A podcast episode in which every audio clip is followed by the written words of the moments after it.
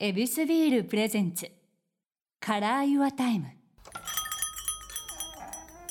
で聞きましたらば香里武さんは魚たち、まあ、育ててもいらっしゃいますが、食べるということに関しても楽しんでらっしゃると。そうなんです。僕もう魚食系男子でですね そんなカテゴリー大好きなんですよ、はあ。食べるの大好きで特にお刺身でね生で食べるの好きなんですそうなんだ、うんなんかまあそれは別のスイッチなのかな？魚可愛いっていうスイッチとまた料理として出されたらもう本当にそれを隅々まで美味しくいただくっていう別のスイッチなんだと思う。はさすがに家で育てた魚を水槽からすくって食べることはないですけどね。あ、もうすごいスイッチですもんね、そこまであの切り替え早くないんですけどはあのもういけすからね新鮮に振る舞われた魚は美味しくいただきます。あ、なるほど。こえこだわりの食べ方みたいなのってあったりするんですか？こだわりとしてはあのいろんな魚をやっぱり楽しく美味しくいただきたいんですね、あのどうしても日本人は、まあ、特に世界で見ても魚食文化発達しているのでたくさん魚食べるんですけれども、はい。マグロとかサーモンとか好きじゃないですか、はい、うなぎとかね。大好き。どうしても好きな魚ってやっぱり10種類以内ぐらいに収まってくると思うんですよ。でも日本の周り4000種類ぐらい魚いるんですよ島国だから。まだまだ知られてない市場には出ないけど実は美味しいみたいな魚に溢れてるんですねそう4000種類食べたんかって言われたら全然だわ、ねだはあからもうあの知らないともったいない魚たちがたくさんいてこれがね今あの結構国も実は注目してうん。未利用魚って呼ばれるんですけどまだ利用されていない魚。市場ではあの価値はあんまり高くないんだけども、はい。み例えば見た目がすごくグロテスクな深海魚、うん。明らかに美味しくなさそうなんだけど食べるとものすごく美味しいみたいなのとかそうそういう魚未利用魚たちをはこうどんどん積極的にみんな食べていこうと、はい。い、ろんな魚たちを食べていくっていうのが SDGs でも言われる持続可能なこう資源を守るっていうことにもつながってくるんですね。マグロばっか取ってたらマグロいなくなっちゃいますから。確かに。うなぎもねなんか去年あたりすごく高くなっちゃって全然取れないみたいなこともあった、うん。でもいろんな魚を楽しめればそう一種類に偏ることがないわけですよね。確かにです、僕はもうそれの一環かどうかわかんないんですけども、あの塩が好きなんですよ。う。んで塩を魚の種類によって使い分けて食べるっていうのにこだわってるんですね。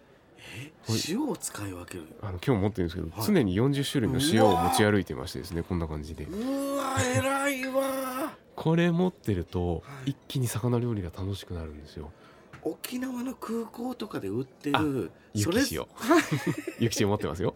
あいやそのそれぞれの島国で取れた塩を、はい。なんかね12ピースぐらいにして売りましたみたいなやつのはい。自分バージョンです自やん。分バージョンです。もういろんなところに旅して、えーその地元で見つけた塩いろんな種類の塩を持ってるとはい。例えばあの海藻成分の入った藻塩これが淡白な白身魚の味を引き立ててくれたりとかはい。と普通醤油をつける赤身の魚マグロなんかだと魚醤の塩ってかなり癖のある塩つけるとすごく美味しかったりとか。えこうやってね使い分けていくとそれぞれの魚の味の違いっていうのがすごくはっきり分かるようになるんですね。そうなんえ植物性のミネラル塩。えあこれね、はいあのー植物ミネラル塩ってまあ正式には塩というよりもミネラルの塊ですね。は植物とか海藻とかはい。そういうものから取られたミネラルなんですけどもえこれもねあの淡白な白身魚の味をぐんと引き立ててくれるんですよ。あまあ言ったら旨味成分みたいなもんでもあるんですもんね。はい、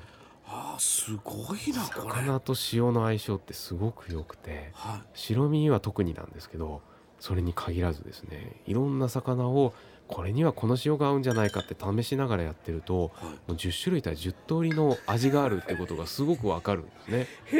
そうするとやっぱりこのよく知られてる魚以外でも、うん。こんな美味しい魚がいたんだっていう新たな出会いにつながって SDGs にもつながるは一歩としてですね塩おすすめなんあですね。すごい。ちゃんとこのマッチングがあるわけなんですか、はい、そうそうそう。で自分なりのマッチングを探していくのがまた楽しい。ですね。そっか言ってもこれ個人差ありますもんね。そうなんです。あちゃんと梅の塩も持ってましたよね。梅塩ありますよ、うん。これもねいろんな魚に合います。焼き魚塩焼きなんかにも合いますね。ああそう気の利いたところ行くとちょっと梅肉添えてるところもありますね。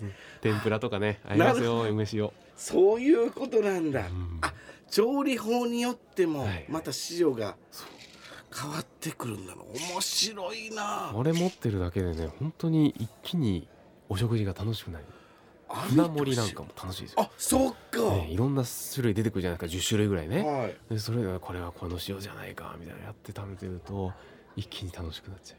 ちょっと塩リスト本も出してほしいな。ああ魚に合う塩の方でね、ちょっとじゃああのもっと研究を深めてですね。待ってこれ以上研究増えたら大変やわ。これめちゃめちゃパンパンですもんね、うんえじゃあもうお風呂日っていうのは、はい。もうこうやって息抜きごちそうに巡り合うのも、まあ、お魚中心だあしそうですね、うん。まあ、もう海に行くことがやっぱり仕事でもプライベートでも多いのでそれで本気で漁港で這いつくばった後にはその地元ならではのお魚料理をいただく。それがまあオフの時間かもしれないですね。でそれをこうオンとするならば、はい。あの研究をされてみんなのために動くっていうのが、はい。もしかしたらこのオンの部分であるんですかね。えーそうですね。意識としてはオン。でも根本としてはオフみたいな。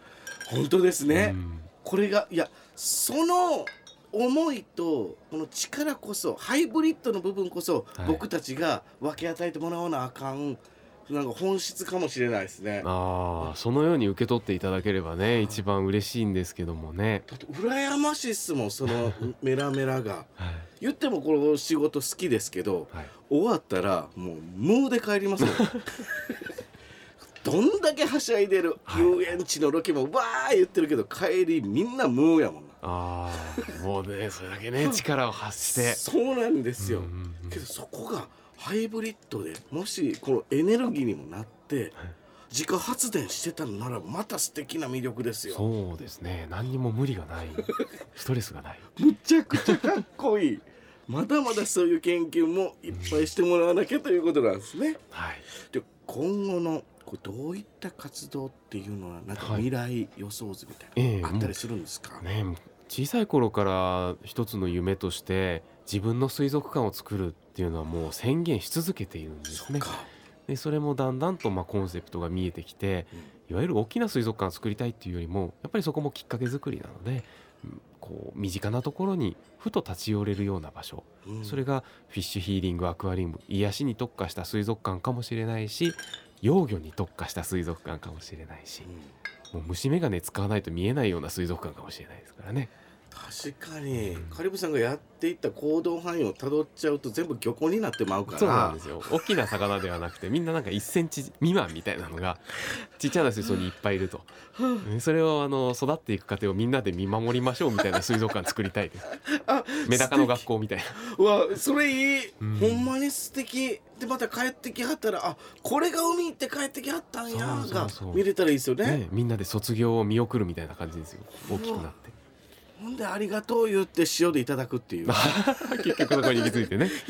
うんねそれがまあ日本人のずっとした生き方ですもんね。そうですね、うん。本来日本にはねそういう文化がありますからね。うん。いや素敵やわ。絶対に水族館作ってほしいです。作りますよ。近い将来にも。20代で作るって言っちゃったんであと半年ぐらいの間に作んないといけない。いややりますよ。けどねその大なり小なりじゃなくて、はい。まあみんなの用途に合ったうわーっと駆けつけるはいそうなんです。最高の水族館、まだあの表に出してないですけども多分この夏ぐらいに一つやりますので水族館を。皆さんよろしくお願いします。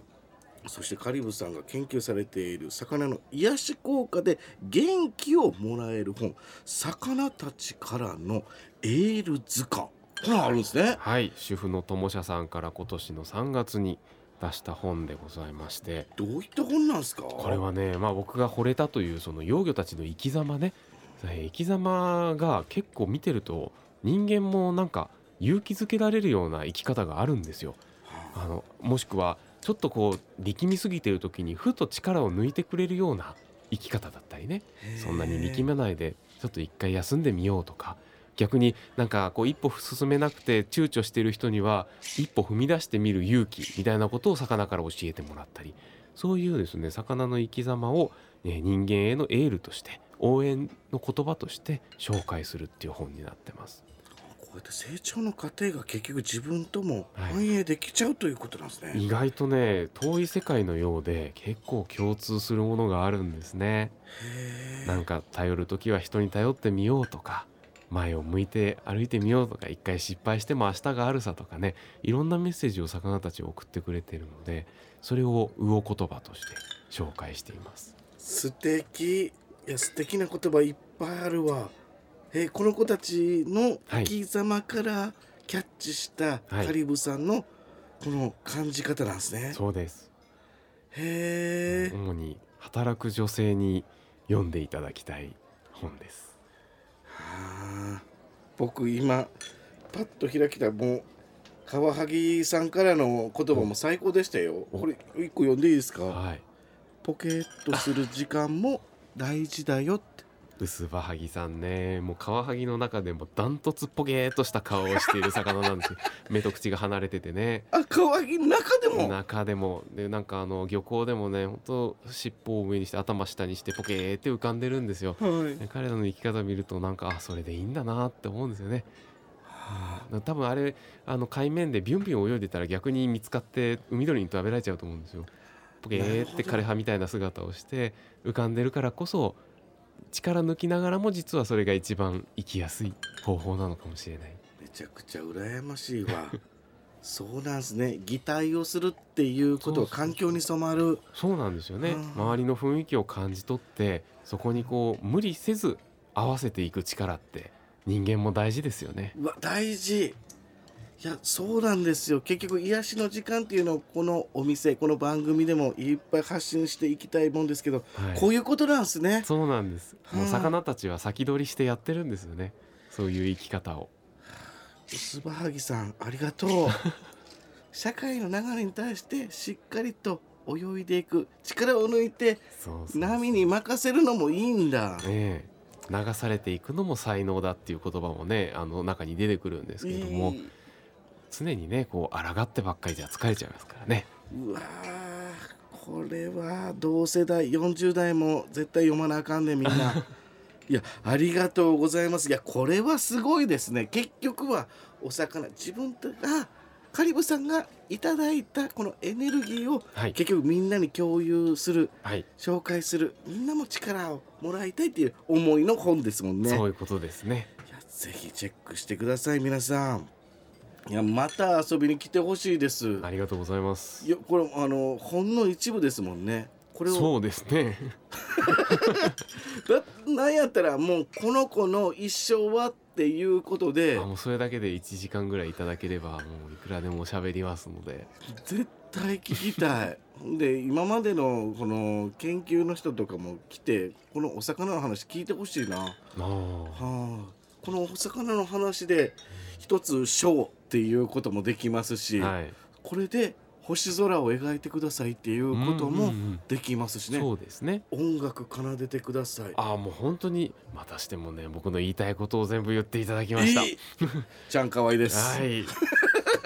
さすがでございます。もうね、僕本当にあの幼少期にカリブ海っていうスペシャリスト、多分野スペシャリスト集団を作ったんですけれども、はいあのそこでやりたかったこと、うん魚のことを真っ向から話しても、魚に興味ない人は振り向いてくれないかもしれない。はでも音楽と組み合わせて何か作品を作ったり、車と組み合わせてイベントをやってみたり、そういう魚と別の分野を組み合わせることで、それぞれの分野に興味がある人がそこを入り口に魚の世界に触れ合ってくれると。なるほどそれでコラボレーションをやろうと思って自分の会社カリブコラボレーションっていうんですけどもそういうことだったんですか、なのでもうまずは自分の周りにいろんな分野のスペシャリストのとこうつながりたいなって思ってカリブ会というチームを作ったんですよ。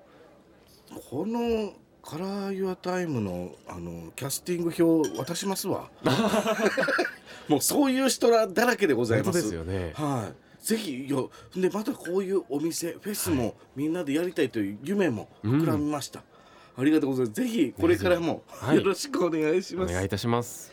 さあ今日は完璧幼魚採集家の鈴木香里武さんをお迎えしました。ありがとうございました。ありがとうございました。ヱビスビール presents Color Your Time。ちゃんかわいでした。